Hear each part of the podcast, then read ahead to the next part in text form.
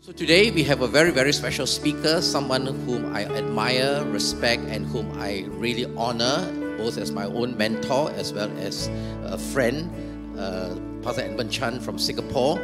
He has been a senior pastor of Covenant Evangelical Free Church in Singapore, one of the leading churches uh, for 25 years. And amazing thing is, he has stepped aside now for over around 10 years now, and uh, Covenant continues to thrive, to grow, not because of anything, but because of the wonderful way he has mentored and trained his successors. And today, you know, uh, Covenant is still one of the leading churches in Singapore, not only in Singapore, but also around this region. Uh, Edmund uh, is now uh, going around. All right, besides the leadership mentor for Covenant, he's also the co-founder of the Global Alliance of Intentional Discipleship Making Churches.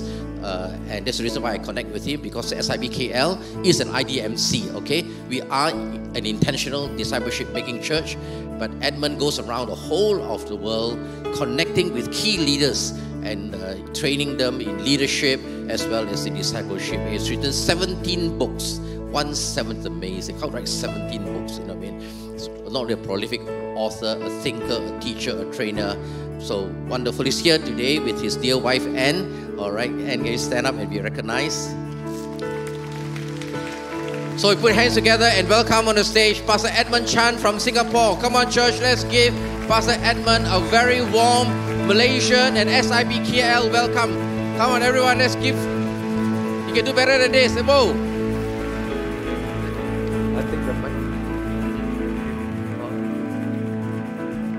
Thank you very much. Um, Pastor Chu has been very, very kind in his introduction. I, I learned one thing about introductions. Introductions are like perfume.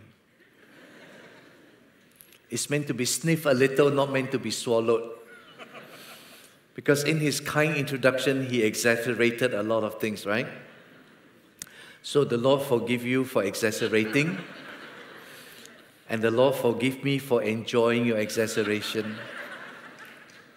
I'm so glad to be in SIBKL again. Thank you for your kind reception and hospitality. Let's get into the word in Isaiah chapter 6. I want to begin with verse 1. Isaiah 6 1 In the year that King Uzziah died, I saw the Lord sitting upon a throne, high and lifted up, and the train of his robe filled the temple. Isaiah chapter 1, uh, chapter 6 is an inspiring chapter, one of the most stirring chapters in the Old Testament. It's a chapter of vision and the call of Isaiah but more importantly, it's a chapter on spiritual posture. You see, I've learned our perspective is dependent upon our posture. In other words, our posture determines our perspective. In one of the art galleries in London, there's an entire floor dedicated to Italian Renaissance art. One day, a famous art critic by the name of Dr. Robert Cummings came to view this particular uh, series of art in Italian Renaissance era. He came before a painting called The Virgin and Child by Lippi, a 15th century Italian artist. He could see the talent in the brushstrokes of the artist. He could see the, the colors that were used, the perspective, but he said to himself, something is amiss in this painting. He couldn't put his finger as to what's amiss in this painting. He stared at it for a long time, examining it, and then a thought struck him. What if this painting wasn't commissioned to be hung in an art gallery? What if the painting was commissioned to be hung in a place of prayer? And in a place of prayer, unlike the art gallery, you will not be standing to observe the painting, you will be kneeling. So, Professor Cummings did something he has never done before. In a public art gallery, he knelt before the painting, The Virgin and Child. And when he looked up, everything was in the right proportion. The perspective, everything in this masterpiece was beautiful and just right our posture determines our perspective. In a post pandemic time, we live in, uncertain, in an uncertain world. And if we were to try and learn and observe and try to figure out this uncertainty in an uncertain world, standing upon human wisdom, we cannot fathom the uncertainty until we come kneeling before the Lord to ask Him for His perspective of things because our posture will determine our perspective.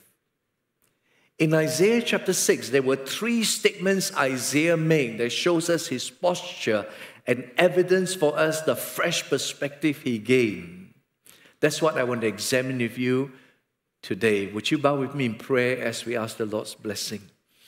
Eternal God and Heavenly Father, once again let the words of my mouth, the meditation of my heart be acceptable in your sight. Those things that are not from you, please scatter them to the wind so that they fall of no effect. But those things that are from you, please deposit them in our hearts and help us not just to be hearers of your word, but doers also, that we might grow thereby. We thank you in Jesus' name. Amen. Sometimes I've been asked, What do you do as leadership mentor? And I say, Well, I help leaders connect the dots and see the larger picture. That's what I hope to do uh, this morning with, with the passage before us in Isaiah 6 to help you connect the dots and see the larger picture. And, and as we connect the dots, these are the three statements that Isaiah made that I think is very important for us to understand what is at the heart of this chapter. First statement, I saw the Lord. Second statement, woe is me. And the third statement, here am I, send me. Let's explore this one at a time. The first statement, I saw the Lord. This has to do with aligning a right to God's compass. I saw the Lord. In the year that King Uzziah died, I saw the Lord, Isaiah said. Now, in this statement, I saw the Lord, I like to highlight three things for you. The first is to understand what Isaiah faced the second, what he saw, and the third, what he reported. Let's first examine what Isaiah faced. In the year that King Uzziah died, Isaiah faced a national crisis. You see, King Uzziah came to the throne at 16 years old. He ruled for 52 years. He ushered in the golden age, an age of prosperity for the nation. But now the king, the prop as it were, has died. And worse, Assyria is rising up and flexing its military muscles westward. In other words, you now have an enemy at your doorstep, and the king is gone. You know what that is? A national crisis. So, in the year that King Uzziah died, that's uh, 739 BC, Isaiah was faced with a national crisis. But notice what he saw. He did not say on the year that King Uzziah died, I saw hope, or I saw a strategy, or I saw a plan. No, on the year that in the year that King Uzziah died, I saw the Lord. We need a fresh vision of God in our life and in our ministry. We need to shift our focus aright. Our focus from the circumstances, our focus from the difficulty, our focus, our focus from the challenges to see the Lord. Our greatest need in life, ministry, leadership is a fresh vision of God. Let's contrast Uzziah with God. In the year that King Uzziah died, Isaiah knew I, Uzziah was a human king. I saw the Lord, the divine king. Uzziah was gone, God is present. Uzziah is in the grave, God is on the throne.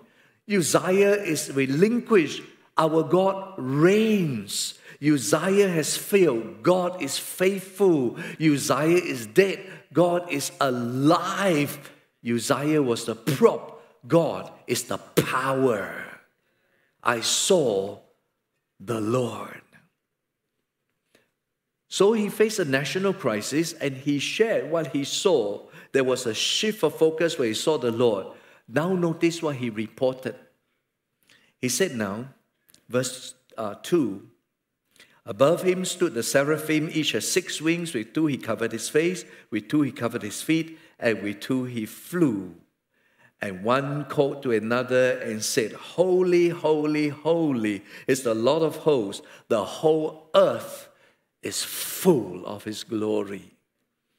Holy, holy, holy. That's what Isaiah reported about God. Now, why did he emphasize the holiness of God? Why don't say love, love, love, God is love? Because God is love. Or truth, truth, truth, God is true. Or faithful, faithful, faithful. Or merciful, merciful, merciful. Why holy, holy, holy? I want you to note, first of all, that the emphasis on holy, holy, holy is one of the ways to emphasize a Hebrew superlative. One of the ways to emphasize something in the English is to give an intensifier. So if I want to tell you this is true and I want to emphasize it, the intensifier I can use is very. This is very true. Or extremely. This is extremely true. Or exceedingly. This is exceedingly true. One of the ways is emphasized in the Hebrew language is to, to repeat that Truly, truly, I say to you, means this is very true. So when Jesus say, truly, truly, I say to you, this is absolutely true. What you have here is an expression of an intensifier, holy, holy, holy. It's a superlative of superlatives. It is very, very, absolutely, completely, uniquely holy. If you ask a seminary student, uh, define holiness, the common definition, which is a right one, common definition is holiness is separation. The question is, how do you get the idea of separation? The etymology of the word holy means to cut. And when you make a cut, you're making a separation. And theologians use the term the transcendence of God. In other words, God is separate as creator from his creation, the transcendent God. So the idea of the holiness of God is not just about the greatness of God or even the goodness of God. It is the moral goodness of God. It is about the uniqueness of God. God is absolutely unique there is none else. God Himself declared, There is none like me, declaring the end from the beginning and from ancient times, the things that are not yet done, saying, My counsel shall stand, and I'll do my good pleasure. I am God, and there is none else. I am God, and there is none like me. God is absolutely unique, holy. Now, once you understand that, you understand why holiness is emphasized by Isaiah as the defining attribute of God. Because his love is a holy love. Otherwise, it's an indulgent love. His grace is a holy grace. Otherwise, it's an indulgent grace. His mercy is a holy mercy. Otherwise, it's an arbitrary mercy. Everything about every other attribute of God is defined by the central defining attribute that God is holy and absolutely unique. Holy, holy, holy is the Lord God Almighty, totally distinct, totally unique. Now, the implication for the church is enormous because Jesus said to us as his disciples, we, You are to be holy as God is holy. In other words, as God is unique, his people is to be distinctive. But we have lost that distinctiveness in the modern church. We have become consumers. And as a result, in that spiritual consumerism, we lose that sense of identity, that sense of distinctiveness, that sense of call that God calls us to redeem people. We are to be the salt of the earth and the light of the world.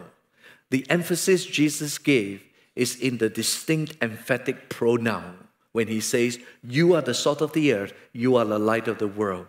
The emphatic pronoun means you and you alone. There is none else on this planet. You in me, you are the salt of the earth. You in me, you are the light of the world. You and you alone. That's the emphasis. That's the distinctiveness. Church, we cannot lose that. And when we have a fresh vision of God and His holiness, it brings us back to our identity in Him. It brings us back to who we are as a distinct people of God. We need a fresh vision of God, and we need a fresh sense of our identity, our true identity, our true worth that is in Christ Jesus. That's what is reported. The application is an important one. If we have a view of a holy God who is almighty, who is unique, who is great, then understand this simple equation big God, great God, small problem. Small God, big problems. So when you look at your circumstance, you look at the challenges, the question is not how dark or how difficult or how great the circumstance or problem is is how great a God we have. We need a fresh vision of a holy God, a mighty God, a great God, and we are called a distinct people in Him. He uses the circumstances of our life and the challenges to refine us, to sanctify us, and to make us holy, set apart, distinct so it doesn't mean uh, that we are Christians, we are set apart. So when the rain and storm come, wow, all around us is sunshine. Everywhere else, everybody who is not a believer, the pagans will have the rain. We have a spiritual umbrella. Or if you cross the road, you hold the Bible, then you can close your eyes. You walk by faith, not by sight, and nothing will touch you. That's superstitious. Or if the economic storm come, all Christians will have your job intact and guaranteed promotion because you're blessed of the Lord. It's the pagans that will be retrenched. Says who? That's not the right view of the world we live in. When the rain comes, whether you're Christian or not, so long as you're in the rain, you will get wet. You cross the road, you cross the, uh, close your eyes and cross carelessly, you get knocked down. When the recession comes, you may get retrenched. But the difference is not that we don't get retrenched or we don't get wet or we don't get knocked down. The difference when you knock down, you can stand up in Christ. When you get retrenched, you can testify to the faithfulness of God, and the joy of the Lord does not leave you. When you're sick, it doesn't mean, oh, God will heal you every time. Listen to me carefully. If God heals you every time you are sick, who dies? Point is, in this fallen, broken world, there will be sickness, there will be tears, there will be difficulty. But the distinctiveness of the Christian, we have a fresh vision of a holy God who will not let us down. He allows this circumstance to purify us, to sanctify us, to bless us, so that we have a testimony. In this fallen world, we don't lose that testimony. We have that testimony. In a consumeristic world, you are looking for a title, privileged position, but God is not interested in your titles. He's interested in your testimony. And so, whatever the circumstance, when you anchor in God, big God, small problems, but if you have a small God, you have huge problems. We need a fresh vision of God. The second statement Isaiah made it's not just I saw the Lord, which is relating a right to God's compass. He says the second statement, Woe is me. It is a right, relating a right to God's conviction. Woe is me, he said, for I am undone. Look at verse uh, 5. And I said, Woe is me, for I am lost, for I am a man of unclean lips, and I dwell amidst a people of unclean lips, for my eyes have seen the King, the Lord of hosts. I'm a man of unclean lips, he cried. Now, even in the Middle Eastern world now, there's a term, samasipwata, dirty lips. It's an idiom to mean uncleanness or sinfulness. So get this Isaiah, when he saw the grand vision of the grandeur of God and the holiness of God, he wasn't lamenting his smallness in the light of the great God.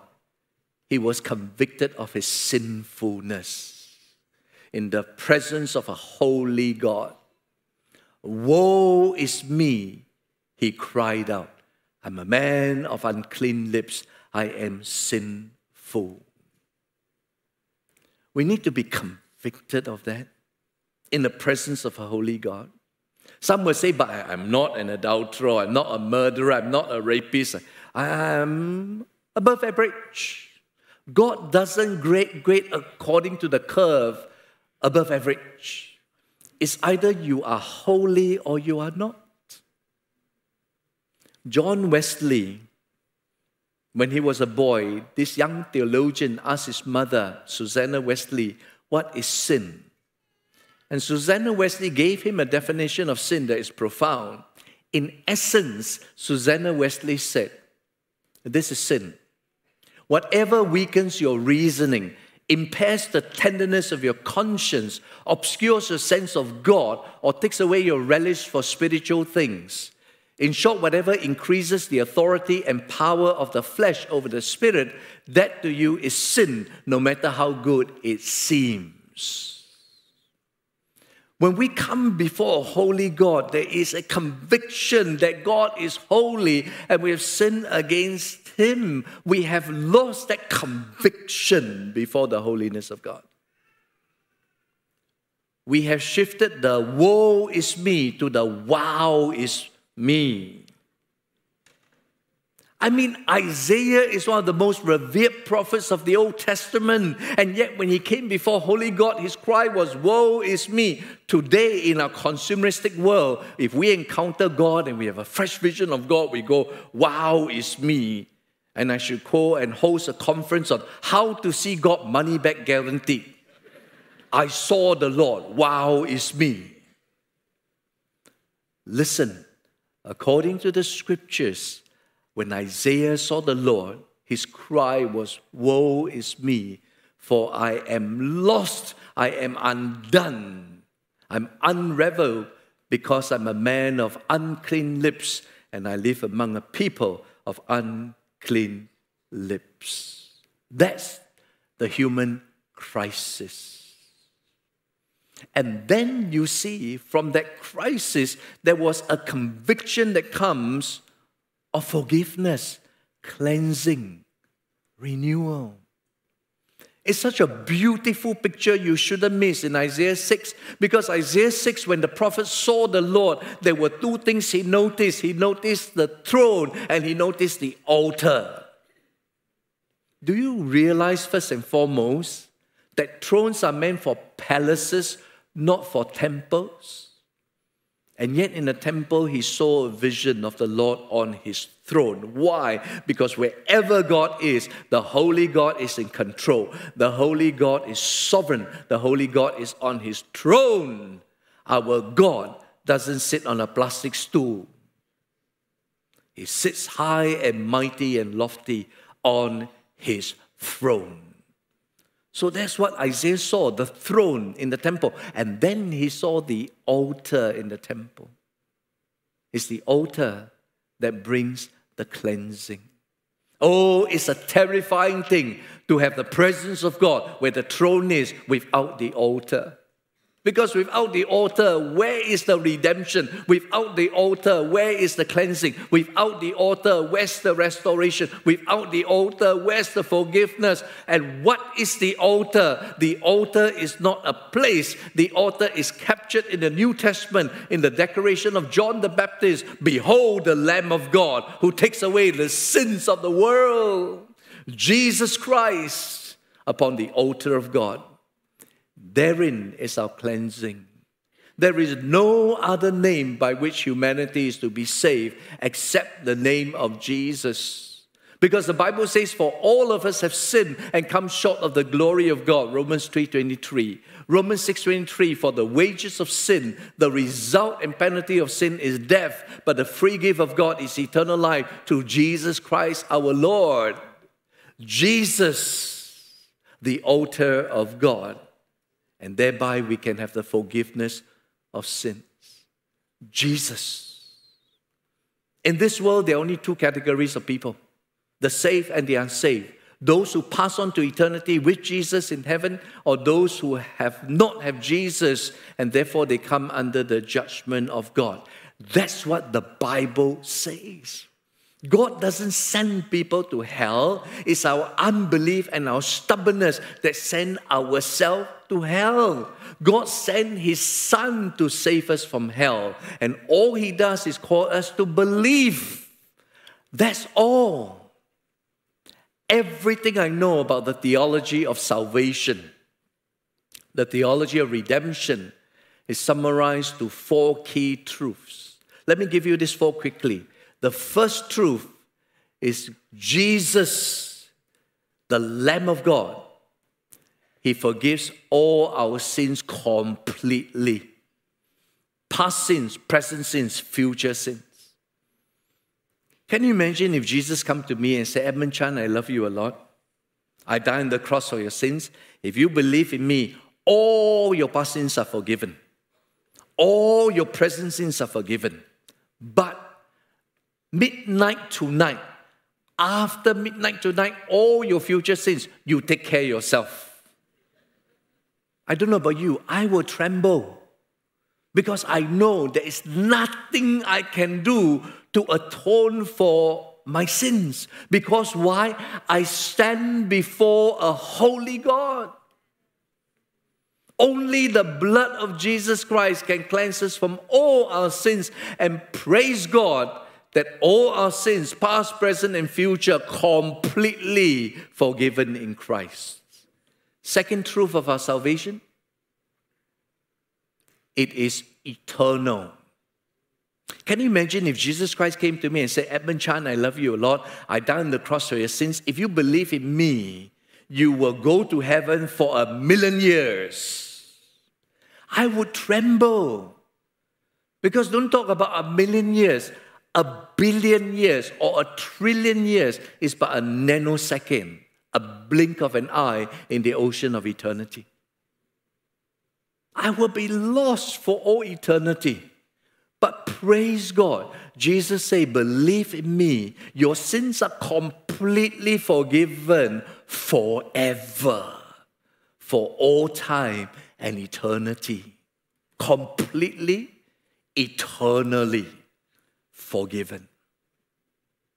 The third truth of salvation it is free. I'm a pastor in an evangelical free church. Free is good Salvation is free. God doesn't say you have to do all these things. God say believe that it's a free gift of God. So here's the question. If it's free, why are there so many who reject the free gift of God in Christ Jesus? Two reasons.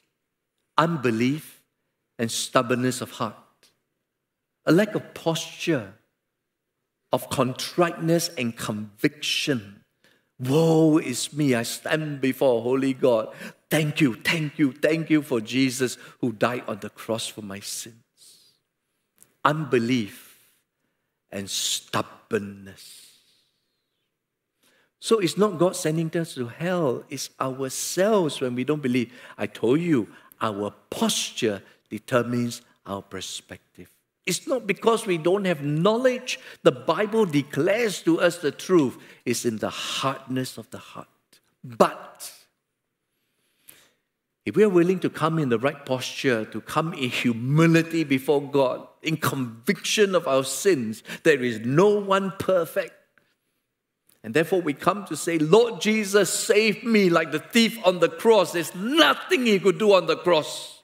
All he could do is, Lord, when you come to your kingdom, remember me. And Jesus said, Today you will be me in paradise. He did not say, Okay, come down from the cross, get baptized, and go 10 church membership class, and then go out on a mission trip, then go back and hang on the cross again and join me in paradise. No, today you'll be in paradise simply by believing.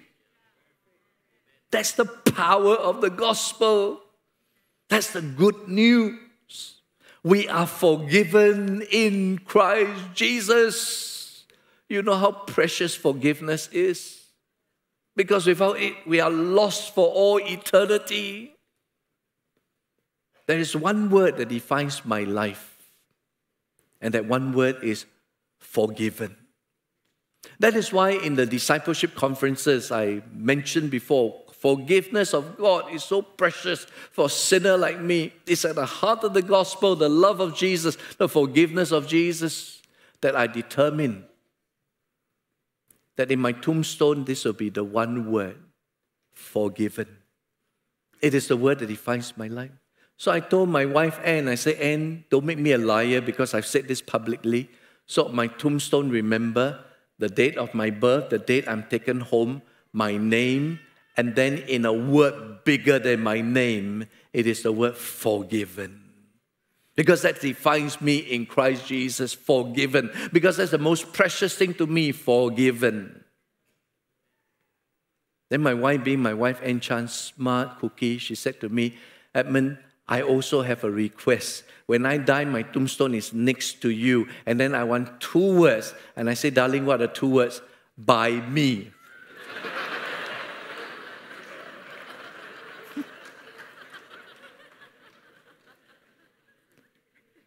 In life, we need forgiveness. But the greatest forgiveness we ever receive is the full eternal pardon in Christ Jesus. Can you see? The woe is me become forgiven.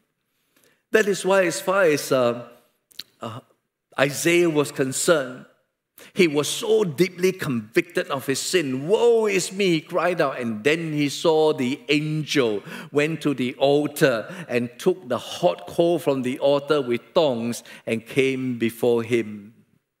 Now, Spurgeon says when you read the Bible, read with sanctified imagination. So when I was younger, this was my unsanctified imagination.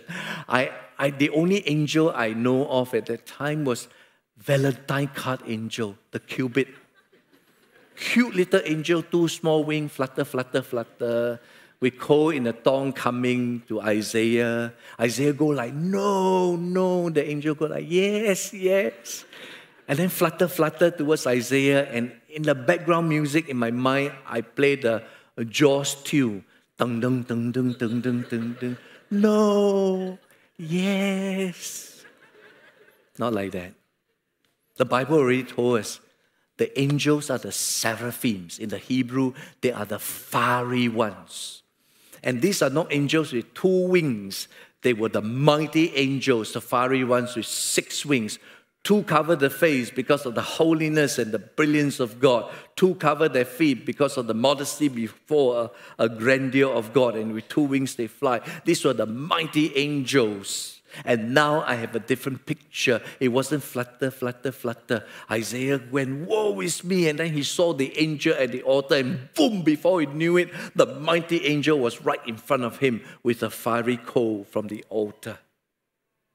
Isaiah's muscle tensed up. He clenched his teeth because he was afraid to be hurt. And what he thought would hurt him healed him.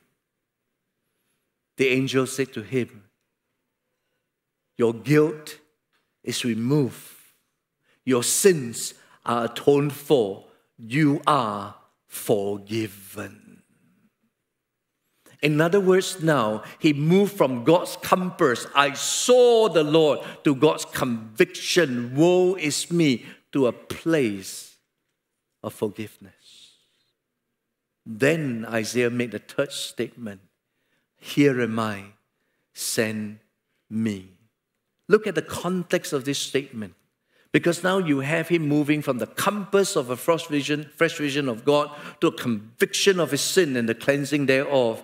And now he comes to his calling, aligning aright with God's compass, aligning aright with God's conviction, aligning aright with God's calling. So, what we have now in verse 8 Isaiah chapter 6, verse 8 And I heard the voice of the Lord saying, Whom shall I send, and who will go for us? Then I said, Here my, send me. Here my, send me. Again, notice two important things here. When you go through a scripture, pay attention to them. The nature of God's call and the nature of Isaiah's response. The nature of God's call, first of all, is this wasn't addressed to Isaiah. This was a question God uh, addressed to the heavenly court. He did not say, Then the Lord said to me, Whom shall I send? No, he heard this court in the uh, this question in the heavenly courts. God said, Whom shall I send, and who will go for us? And notice the tone that God uh, asked that important question. It wasn't a tone of boredom, with a yawn. Ah, who shall I send who will go for us? Nor is it a tone of ignorance. Who shall I send? I don't know who to send. Who will go for us? No. It wasn't a tone of anxiety. I got nobody to send. I'm scratching the bottom of the barrel. Who shall I send? No. It was simply a question that demanded a response. And the question is, whom shall I send with this picture of a God on the throne and the altar that cleanses us and the message of hope? Whom shall I send with this message? Isaiah don't need to look around. Isaiah didn't need to go, Hear my Lord, send my sister. Isaiah went, Here, my, send me. When you read a Bible passage in the narrative of the scriptures, pay attention to the tone, pay attention to the, the theology, um, how the narrative unfolds in the context. The theology is the forgiveness of God.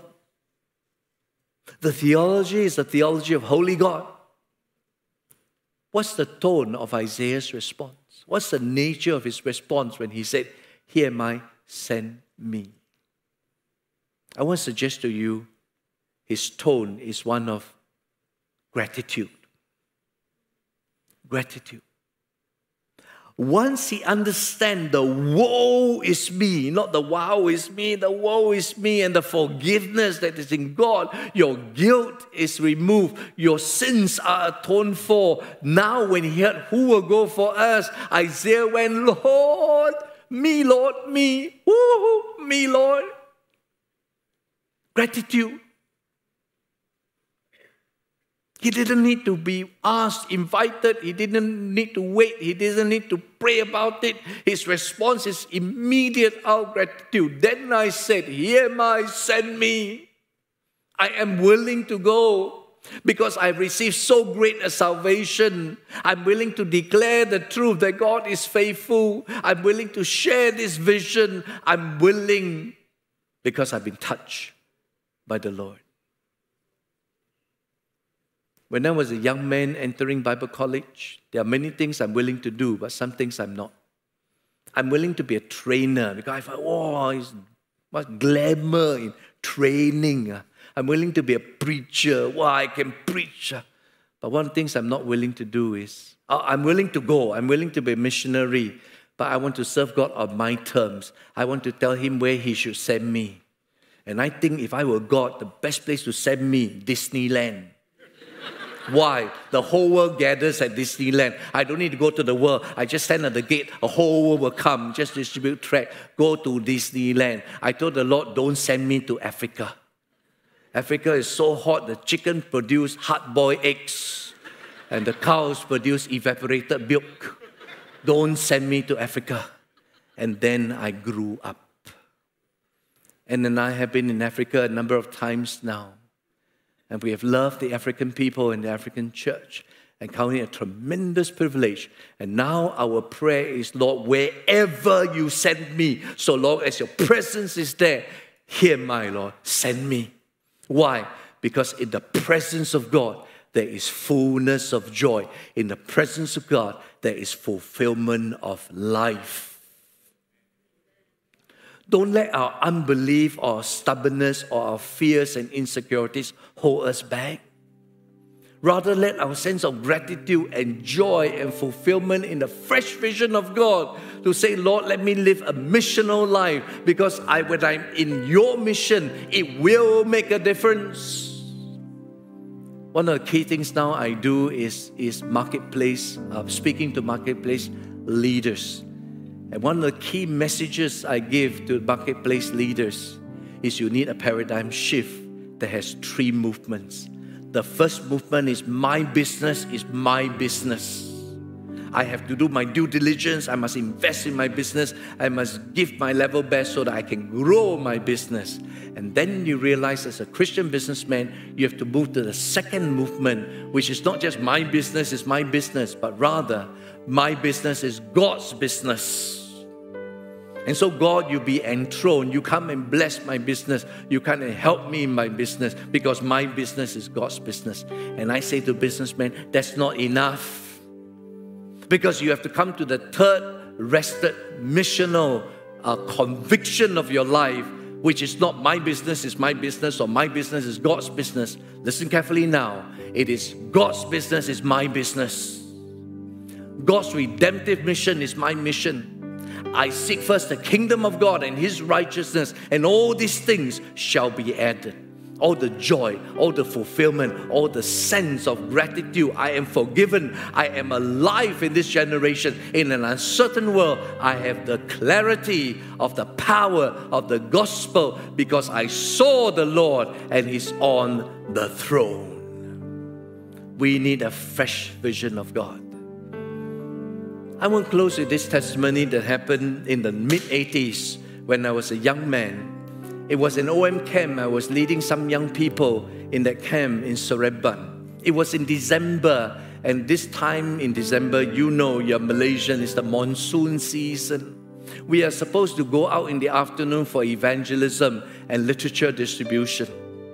And so our morning uh, was spent in prayer. Lord, would you hold the rain, hold the rain, so that we can go out in evangelism.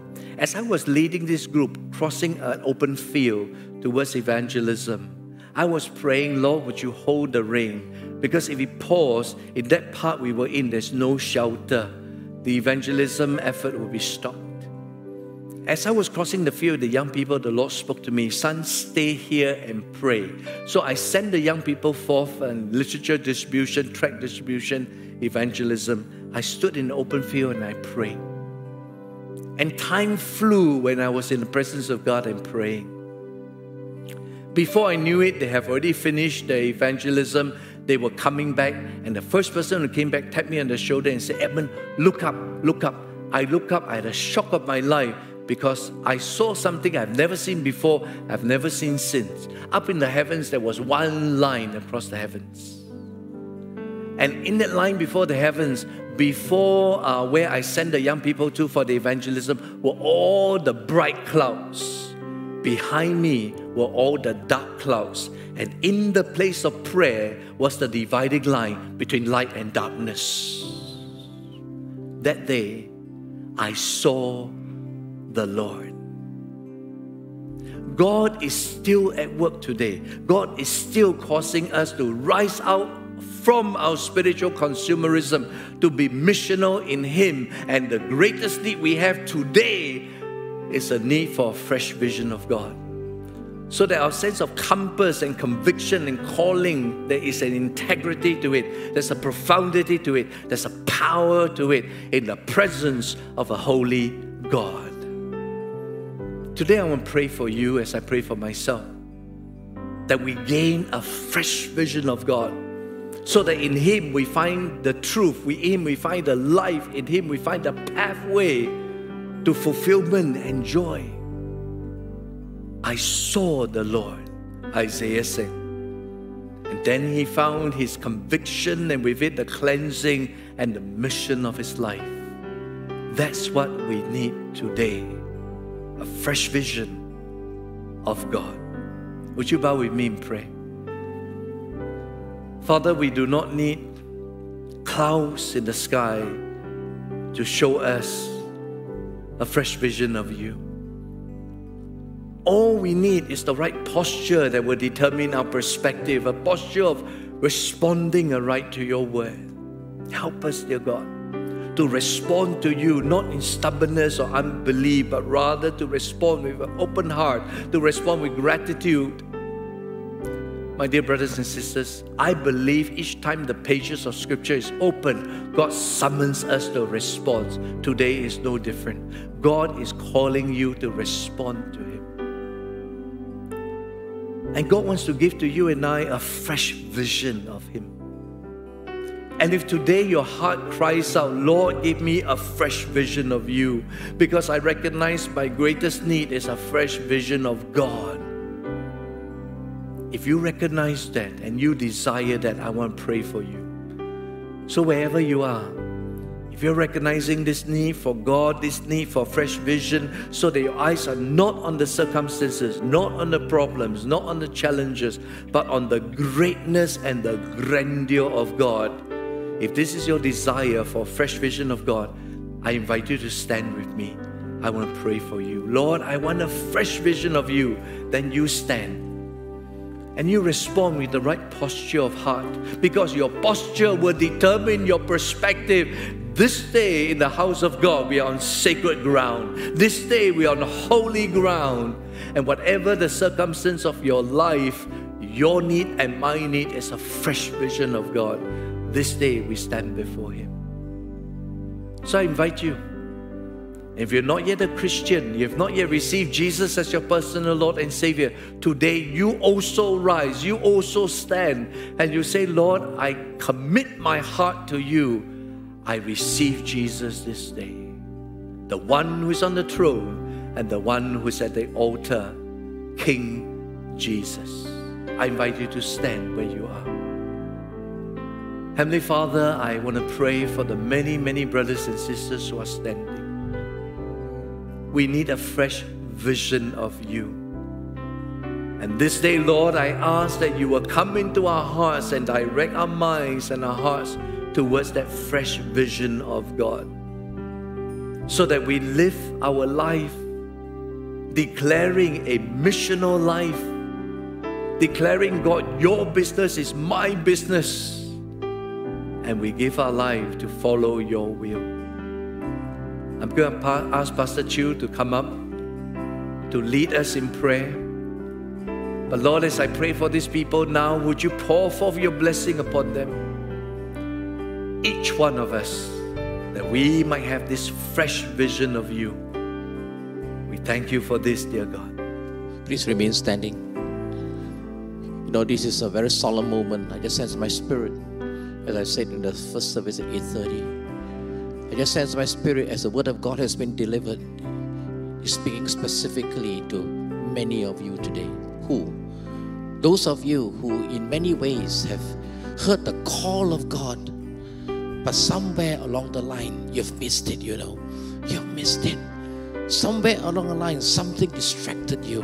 Something caught your attention and you kept chasing, chasing, chasing. You're chasing after rabbits but you've gone off today. I want to believe that God is giving you a fresh eyesight, a fresh vision, so that you see the Lord again. When you see the Lord again, everything falls into place, you know. Today, I want to open the altar, especially those of you in the workplace. Somebody, my spirit tells me, especially the last illustration that Pastor Edmund gave. You want to dedicate your workplace to God so that God's business is now your business. No more your business is my business or your business is God's business. That's second rate. But when God's business is your business, God now becomes your business partner. I want you to come. Those of you who are working in the workplace, one way or another, something has distracted you and you've gone wayward. But today, you rededicate your business back again to God. Open the altar. God's business is your business. Remember that. God's business is now your business. I don't care who you are. You could be a lawyer, you could be a doctor, you could be an accountant, you could be a businessman, you could be in IT, multimedia, trading, I don't know what it is, teaching. But by coming forward, you say, God, thank you. Thank you for giving me a fresh vision. Today, I want to dedicate my work, the work of my hands, to you. Open the altar. You come forward. And by doing that, I want to believe that the remaining days of this year, the remaining months of this year, God will begin to open your eyes to see many things that you've never seen before. Why? Because now you see the Lord, you see. Last time you see problems, now you see God. Big God, small problems. Big problems, small God. You decide. So we're going to open the altar now. Somewhere I know God is speaking to many of you today. You come, you come. It doesn't matter who, it doesn't matter how many, it doesn't really matter because this is the house of God and the word of God has been delivered. You respond to Him. So, Father, this day we honor you. This day we stand with your people to, to exalt you, to magnify your name because you are worthy. You are worthy of all honor, all praise. We sang it earlier. We exalt your mighty name. And we crown you King of Kings and Lord of Lords over our lives, the work of our hands. And we dedicate our businesses to you. Will you do that right now? Wherever you're standing, will you dedicate your work of your hands to the Lord? And I want to pray Psalm 90, verse 17 over you today. It says, May the beauty of the Lord. Some version says, May the delight of the Lord. God delights in you. May His beauty rest upon you. Isn't it amazing? May the beauty or the delight of the Lord rest upon you. And He goes on to say, Establish the work of your hands. Establish. Repeats it one more time. Talk about repetition. Yes, yes, yes. That's what God wants to do. Establish. Like He established. There's a connotation of creation. As He established the world, He will establish the work of your hands. The creator of the universe is going to co create with you in your business. Establish so that the work of your hands is not in vain. Whoa! So may the beauty of the Lord rest upon you, my friend. Establish the work of your hands. Yes. Establish the work of your hands.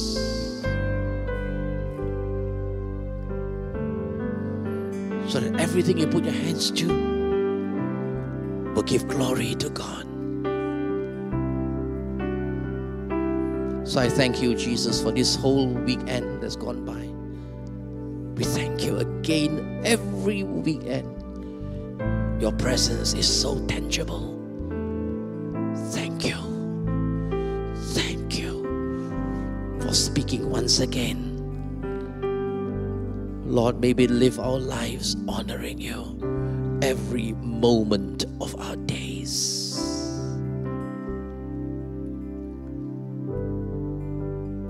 And so may the Lord bless you and keep you this day. May the Lord make his face always to shine upon you and be gracious to you. May the Lord turn his face, his countenance towards you always and your family and always grant you his shalom. In Jesus' precious name, I pray, and God's people say, Amen. Anybody who needs ministry, please feel free to come forward. There'll be pastors here waiting to bless you and give us permission to pray for you. If not, God bless you. Have a wonderful, wonderful week. Pastor Edmund's books are outside for sale. Please get a copy of so many books he has. So visit the bookstore outside. Pastor Edmund's books are for sale outside. God bless you. Get a copy of his books.